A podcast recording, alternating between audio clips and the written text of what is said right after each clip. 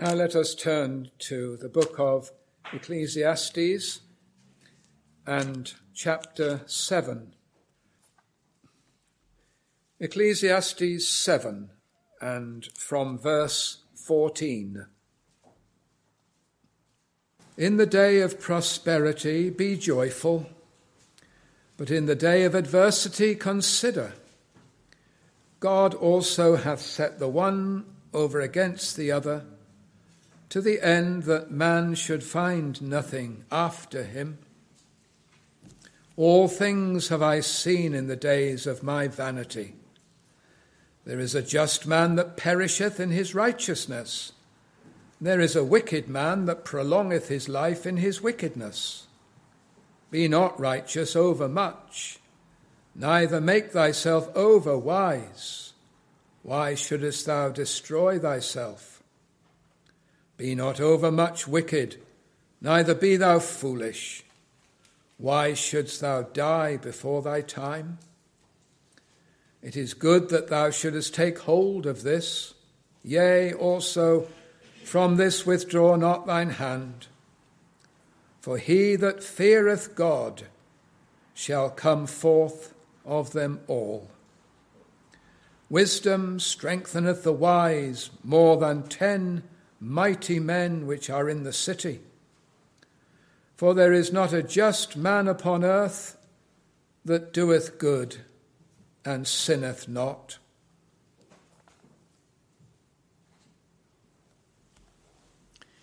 King Solomon wrote the book of Ecclesiastes, as it says in the opening verse, the words of the preacher, the son of David, king in Jerusalem.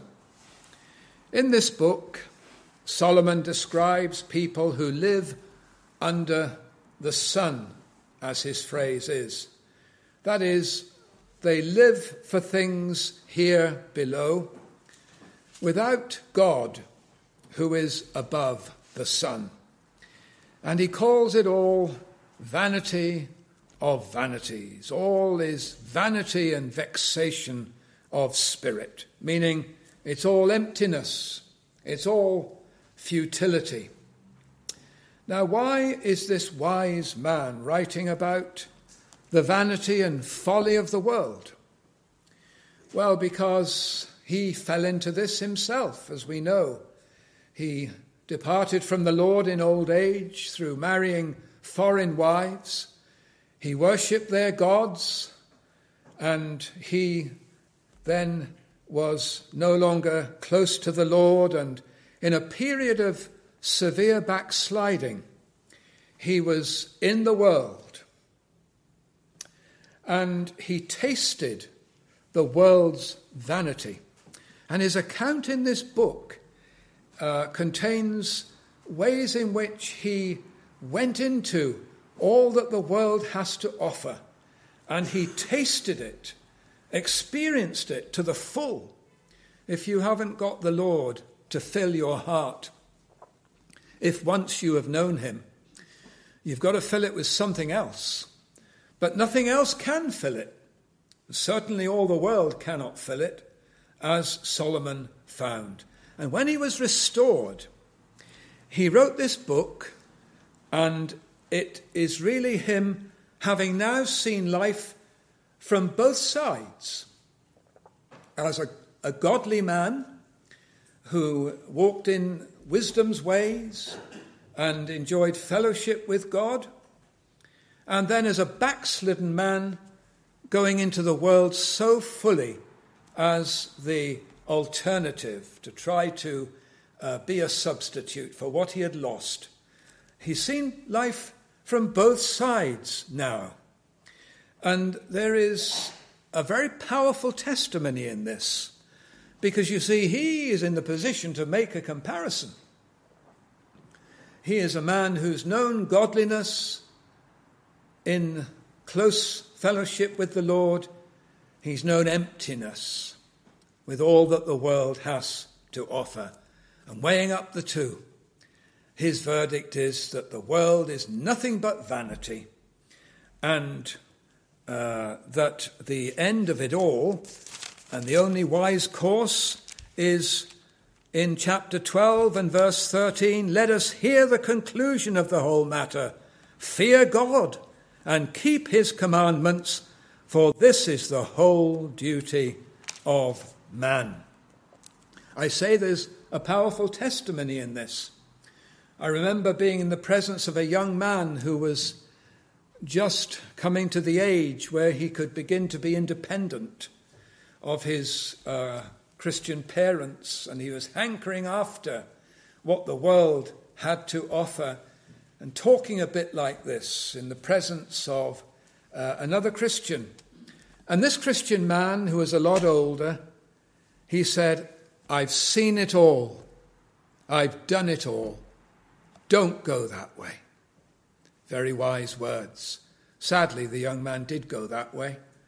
Whether he's now of Solomon's opinion, I don't know. But the thing is, you see, having had both, you know which is right, which is best, which is the only way that really satisfies and counts. And you see, we can make this testimony to the unbeliever because uh, most unbelievers living for this world they want everything they can get in it. And they give the impression that this is what life is about uh, enjoying oneself in the world. Uh, life is all about pleasure and self indulgence, realizing ambitions, getting a lot of money, and enjoying material things, and being able to retire early from work like that rich farmer in Luke chapter 12 and having a good number of years to live it up with all that you have. But we can say to them, on behalf of so many who are now Christians, they've gone that way and found it doesn't work. There is a king in Israel that went into the world heavier and further than the average unbeliever will ever go in. Because Solomon had riches and wealth and prestige and power and absolutely everything, more than any worldling will ever have. And he's had it all. Been there, done it all. And what's his verdict? Vanity of vanities. All is vanity and vexation of spirit. It's not worth it. It doesn't work. It doesn't satisfy. There's only one place where you are satisfied and blessed, and that is being right with God and knowing Him and walking in wisdom's ways which are pleasantness, and all her paths are peace. So it is a powerful testimony. But coming back to Solomon, having backslidden, having discovered the emptiness of the world, and being brought back, there is a sense in which that's not a bad thing. Because if our backsliding and failure teach us wisdom, then the loss can be turned to gain. And we can learn from bad mistakes, like Jacob did in his perversity, and the Lord dealing with him, like David in his terrible fall and restoration, like Peter in his self confidence and denial and, and yet restoration, the prodigal son, and Solomon himself, and that man that I mentioned earlier, having come back and having been even blessed. And I say to you, if you are listening to me as someone who has sinned terribly, and have failed grossly, and you're far from the Lord, and you think, Will the Lord ever receive me back? Can I again know that blessedness when first I saw the Lord? I say you can, because Solomon is proof positive that you can. And the book of Ecclesiastes assures you that you can. Only acknowledge your iniquity and repent and come back to God, and God will receive you graciously and love you freely and will heal your backsliding, and afterwards you'll be even stronger by His grace and even more of a blessing to others. And you can then say, I've been there, I've done it all, don't go there. there's only one, only one place where you can be blessed, only one place that's worth living for, and that's the Lord Himself. Well, now in chapter 7 here, Solomon is suggesting, uh, as the uh, chapter heading puts it, if you have a AV that gives you chapter headings, Solomon is suggesting some remedies against vanity. And one of these is to be realistic. And look at verse 20. For there is not a just man upon earth that doeth good and sinneth not. In other words, don't expect perfection of yourself or of anyone else. You'll be disappointed. But on the other hand, don't underestimate what grace can do. For someone described like this a just man upon earth that doeth good, even though he sins. So let us see then what we can learn from these wise words. And I suggest that we have here, indirectly stated, a description of true religion, real, true, genuine religion. Let's see, first of all, the person, a just man upon earth. Now, there is such a person. It's a reference, of course, to justification by faith. Long ago, Job in chapter 9 and verse 2 of his book asked, How should man be just with God. How can anybody be righteous in God's sight, seen as conforming to his holy law and as altogether pleasing to him? It's a vital question because, of course, of ourselves it's impossible that we can ever be. Romans 3 and verse 10 puts it like this so categorically. And there are no two ways about this. As it is written, there is none righteous. No, not one.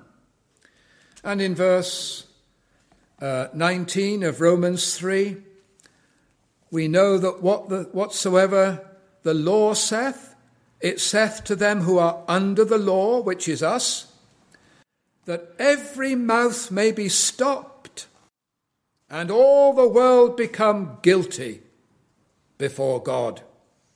In other words, if the question is put to any of us, as we are by nature, are you perfect?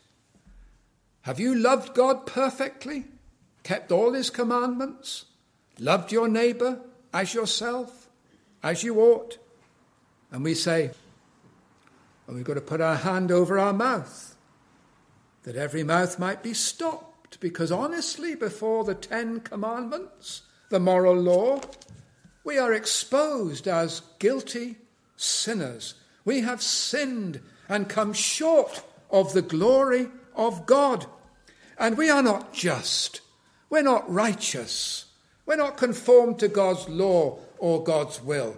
We are ungodly and unrighteous, the scripture says. And so here is a need and dear friends, not one of us, no one in all the world, has ever kept one of God's commandments as they should, not for a second. It's a completely and totally and interminably course of disobedience through rebellion and uh, wickedness in God's sight. Not one pure thought for one instant. Not one perfect deed have we ever done. Not one even right spirit or attitude in us. Sins of omission, the things we've not done that we should. Sins of commission, the things we've done that we should not. We're guilty before God. And the Ten Commandments are like ten hammers that pound out our guilt and pound us down to the ground as guilty hell deserving sinners. Ah, but there was a just man upon earth. Acts 7, verse 52. And Stephen, in his preaching, calls him the just one. And our blessed Lord, as man, his perfect, complete obedience under the law, rendering to God that obedience every second, every instant of all his life to fulfill all righteousness. And you see, believing on him, God puts to our account that obedience and that righteousness which we have never and could never render. It's called imputation in the scripture. God imputes the righteousness of Christ to every sinner who believes in him, so that he is counted by God as righteous as Christ is righteous. The same best robe and covering, the same wedding garment, that perfect obedience rendered to God, and it's as if we ourselves had rendered it. That's what imputation means made as if it had always been ours and it gives us a standing and a status before God. In 1 Corinthians 1, verse 30, Christ is made the righteousness of God in him, meaning uh, God's righteousness that he requires, but that he gives and supplies. And see Romans 8, verse 1 in Christ, no condemnation. Why? Well, because justified, God the judge has declared it. It's a verdict he's pronounced upon us just, righteous, accepted forever. Romans 8:33 we were looking at this last Sabbath evening weren't we weren't we who shall lay anything to the charge of God's elect it is God that justifieth and so Although there is not, humanly speaking, a just man upon earth, divinely speaking, there was. And he kept that law not for himself alone, he did not need to, but as a public person keeping it on behalf of all his people, to whom that would be imputed by God upon their believing in the Saviour. Now, notice I said imputed, not infused. And there is an important difference between the two, and we're not splitting hairs here.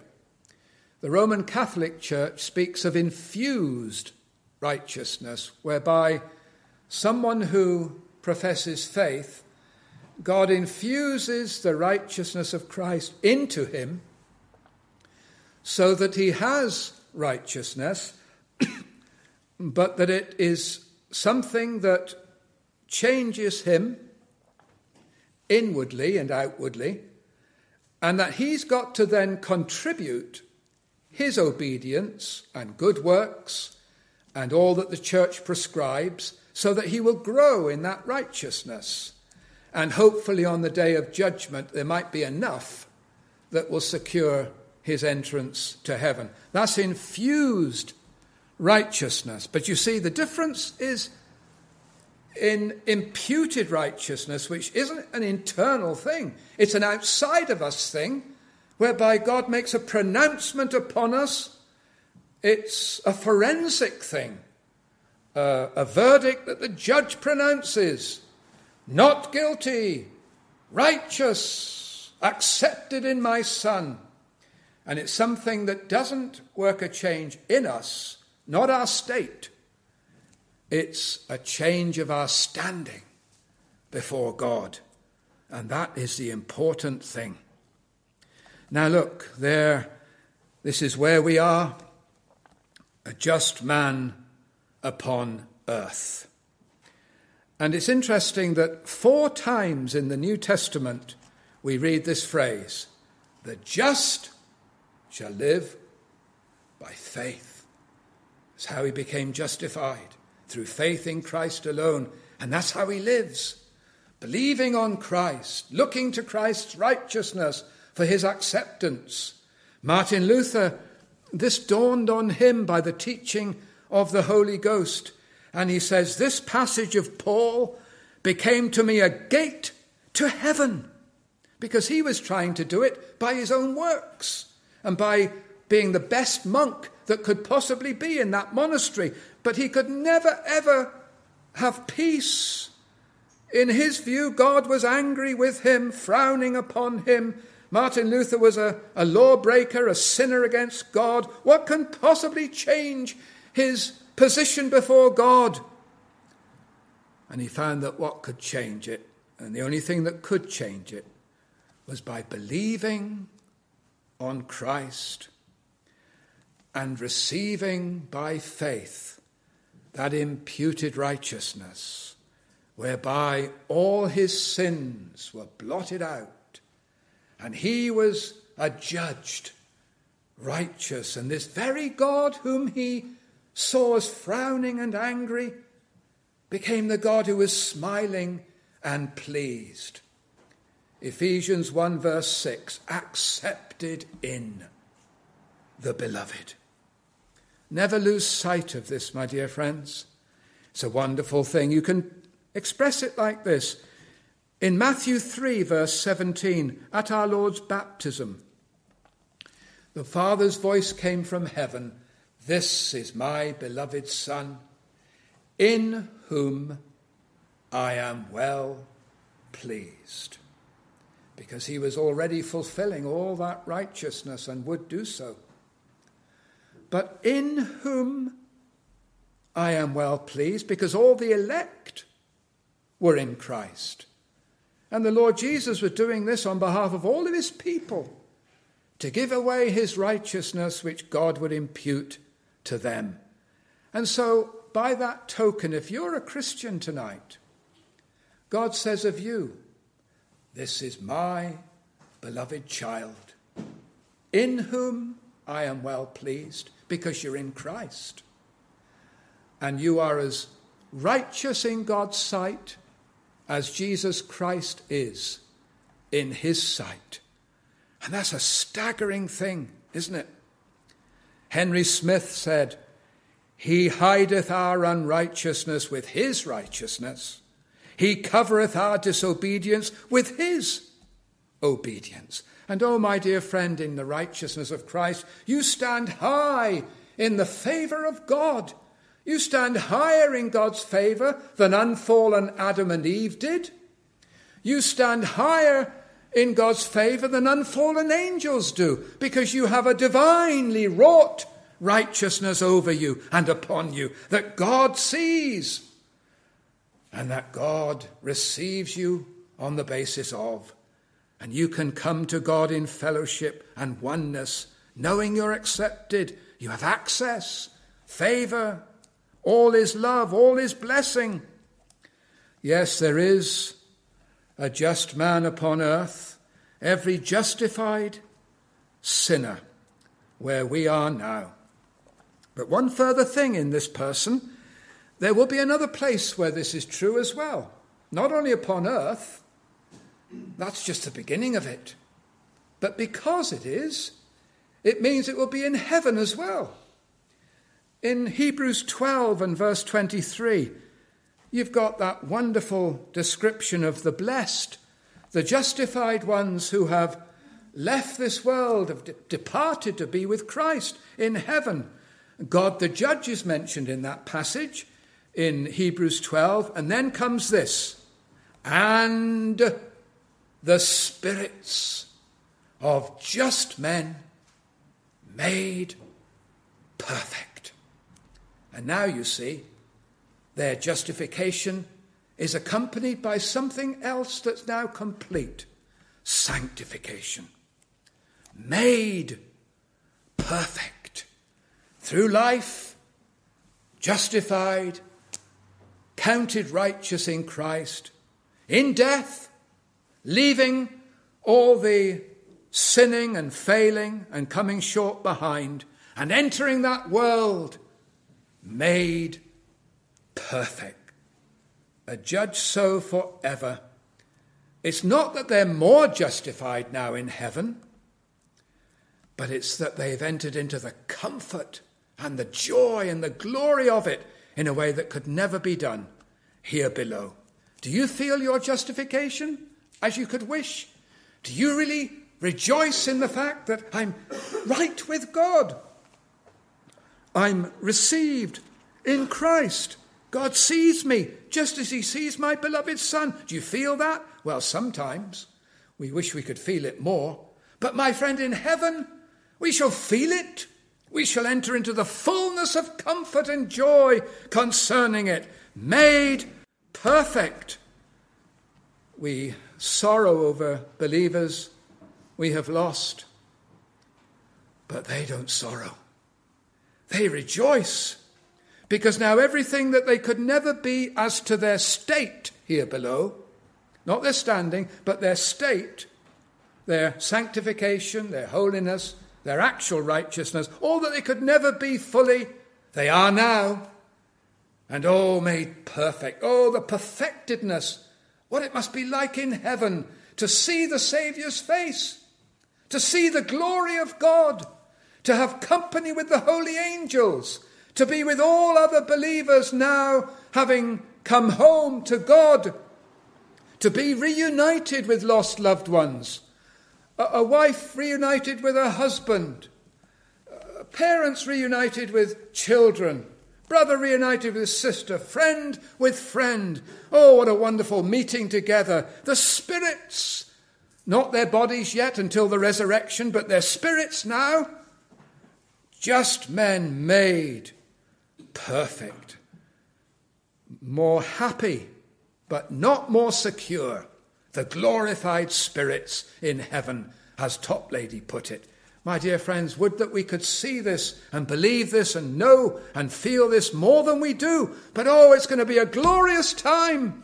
Those times when perhaps in prayer or under preaching or reading the Bible, and the Holy Spirit seals home to you your acceptance in the beloved and God gracious to you, a God of favor and goodwill and peace, because you stand in Christ. Oh, the warmth and the comfort of that. Doesn't it give encouragement in prayer? Doesn't it draw you out in love to the Lord? Doesn't it make you say, Lord, I love thee. I praise thee for thy wondrous grace, what thou hast done to me, a sinner, what thou hast made me, a sinner justified in Christ, and you hold your head up high and you go forth into this world and into daily life, the song of the justified, the joy of the free. But oh, to actually be made perfect in all that, the comfort and joy of it, and to be actually without sin. Nothing but righteous. And as we saw this morning, the new heavens and the new earth wherein dwelleth righteousness. To think of this, that it will be impossible ever again to have any thought that is not to the glory of God, any word that is not dishonoring to Him any action that comes miserably short. But all you can do is be righteous. All that you ever will be is holy. Nothing but that.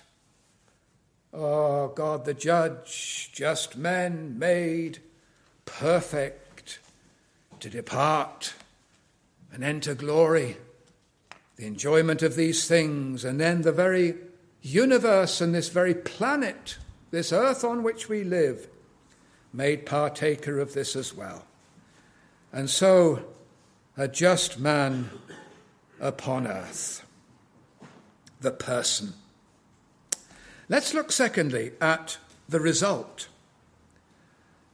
There is not a just man upon earth that doeth good and sinneth not. But he does do good. and he will do good. Because, of course, faith without works is dead. And it is true, isn't it, that when we're justified, we're also regenerated with a new heart, and therefore we want to do what is good and right, not as part of our justification. Our Lord's finished work is all that God requires by faith alone. But faith never remains alone. And every just person on earth doeth good. It's got to be. It's our gratitude, isn't it? And the Epistle of James, which speaks about our being justified by works in the sense of evidence of our justification not the procurement of it, but the evidence of it.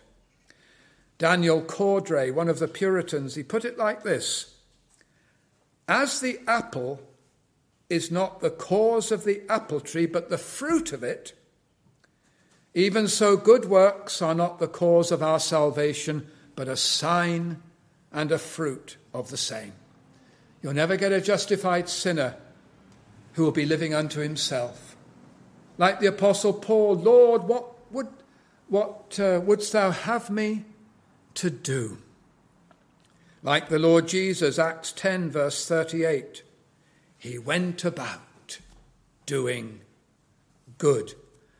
And the sense of our justification is a great impetus to service, to obedience, to doing good for the Lord's sake. And there's a, a wonderful freedom about this, isn't there? You see, those who belong to a works based religion, they're conscious that everything they do, hopefully, will contribute to their justification, like Roman Catholicism, like the sects, Jehovah's Witnesses, Mormons, and all the rest, and the other foreign false religions. They're all works based. The uniqueness of the gospel is faith in Christ alone. Brings us the free gift of justification. But these poor people, they work so hard and very sincerely too. And they're conscious that hopefully they're going to contribute to their justification. And so they do good, but you see, the motive is selfish, really can never be out of love for him who has justified me. It's rather, well, I hope that this will help me forward and gain me some merit on the day so that I'll be uh, accepted. The zeal of some of these people is staggering, isn't it? You know, there was a town in North Wales, and uh, one minute it was empty, an empty plot of land. And then after just a weekend, there stood a church there, a meeting place, the Kingdom Hall of the Jehovah's Witnesses. And almost in one weekend, they had bust in from various places, scores of them, to, to do the building work and erected and so on. Well, a little bit more than a weekend, perhaps, but it was, it was not there one minute and then there the next. And they must have given up their time and their talents and their strength all to erect this place of worship. Because you see, in addition to their going round spreading the message of the kingdom and visiting people and so on to try and win converts, it's all works, works, works. Hopefully, to get me into the kingdom, hopefully, I will be all right at the last day. And it's selfishness. Selfishness. And of course, the devil drives his servants, doesn't he? With a zeal that is commendable, but it's not a zeal according to knowledge. The Pharisees compassed sea and land to make one proselyte. But the beauty of free, sovereign grace, justification in Christ, is that our good works play no part at all as to our standing before God and our hope of heaven, they're done for the sake of the dear Master, to whom we owe everything. And that's a liberating thing, isn't it? Because there's an impotence. Uh, there is rather an incentive. Um, the Apostle Paul said, The love of Christ constraineth us. And what a wonderful motive that is, isn't it? It's found in 1 Thessalonians 1 and verse 3.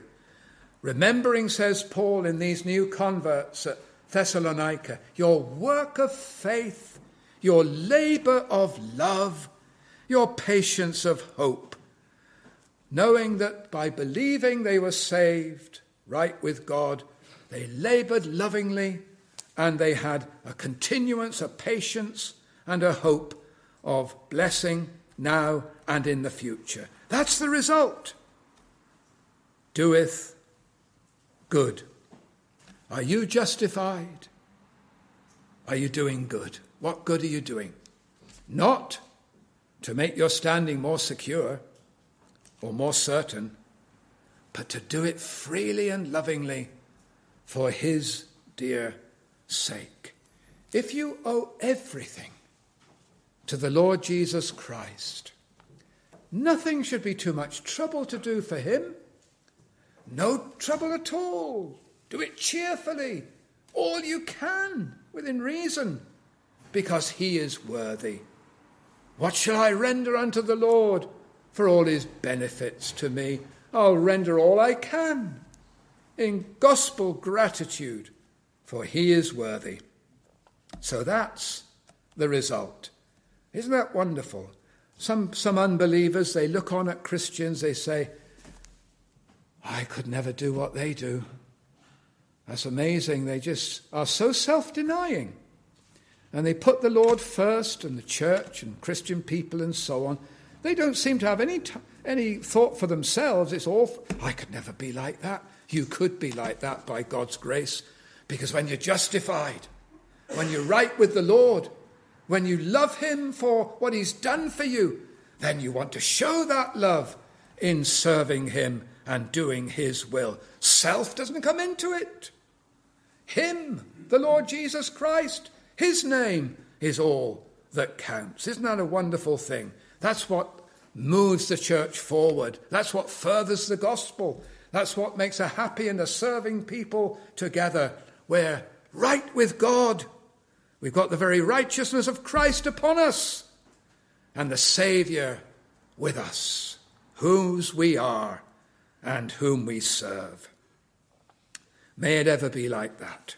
Well, let me close by saying this not only the person and the result, but the lessons.